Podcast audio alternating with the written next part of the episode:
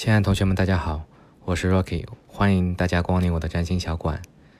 那一直因为想要保证录制的质量吧，所以呢，想要等到开工后才去录制。但现在开工的工期也在往后延期，所以我想也趁着这段时间，嗯，可以把自己的一些心得和体会吧录制一下，也可以分享给更多的人。嗯，后续等开工后再把。高质量关于课程的讲解，我这边给补上。那今天的主题呢，就是一个非常有趣的话题。嗯，感情可以用星盘去预测未来吗？很多小伙伴其实，在咨询自己的个人盘，包括合盘的时候，都会问：哎，能帮我看一下我和他合适不合适？哎，我在感情当中我会面临什么样的问题？我在什么时候可能会遇到什么样的人？或者说我适合什么样的人？啊，等等等等一系列问题，那星盘到底有没有这个功能呢？那我想说，其实这个功能是有的，但这个功能的本质，它不是去预测你的未来会怎么样，而是去告诉你你自己到底是个怎样的人。因为你只有认清楚自己是怎样的一个人之后，你才可以在一段感情中去找到属于你的位置。不知道大家有没有这种感觉啊？如果你以前谈过恋爱，因为各种原因分手之后，分手的时候可能是一种心情，但是过了一年、半年，回过头来再去回顾这段感情的时候，你会发现很多以前看不到的点，可能会觉得以前这点没有做好，可能会觉得以前那点做的还不够，这是为什么呢？这是因为我们已经脱离了当时的环境，以一个上帝。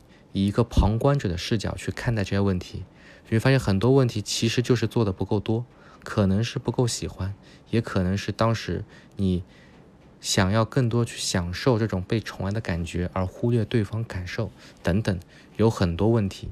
那星盘的作用是什么呢？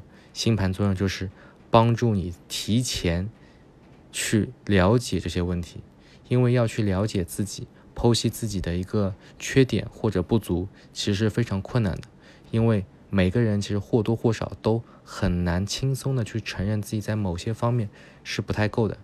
大家在吵架的时候，自然而然会站在自己的角度，想要以自己的理论和逻辑去说服对方，哪怕你觉得已经站在对方的角度上去考虑了。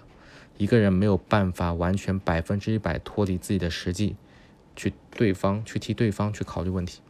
所以感情中的很多问题，其实归根到底就是沟通不够。我很难去理解他，他很难去理解我，所以很多时候就会发生很多的问题。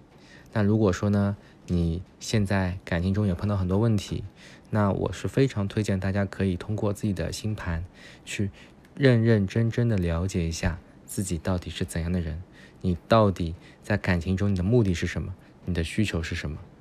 只有知道这些。预测后面的结果就是非常顺理成章的，因为只要有注定的行为，那个结果其实是注定的。好，同学们，那今天的一个小的心得体会啊，就分享到这儿。如果呢大家对于星盘也是非常感兴趣的话呢，那也欢非常欢迎大家给我私信，好加我的微信，那我也会很开心的和大家去分享你的星盘的解读。好，那今天就到这里，同学们，大家下期再见。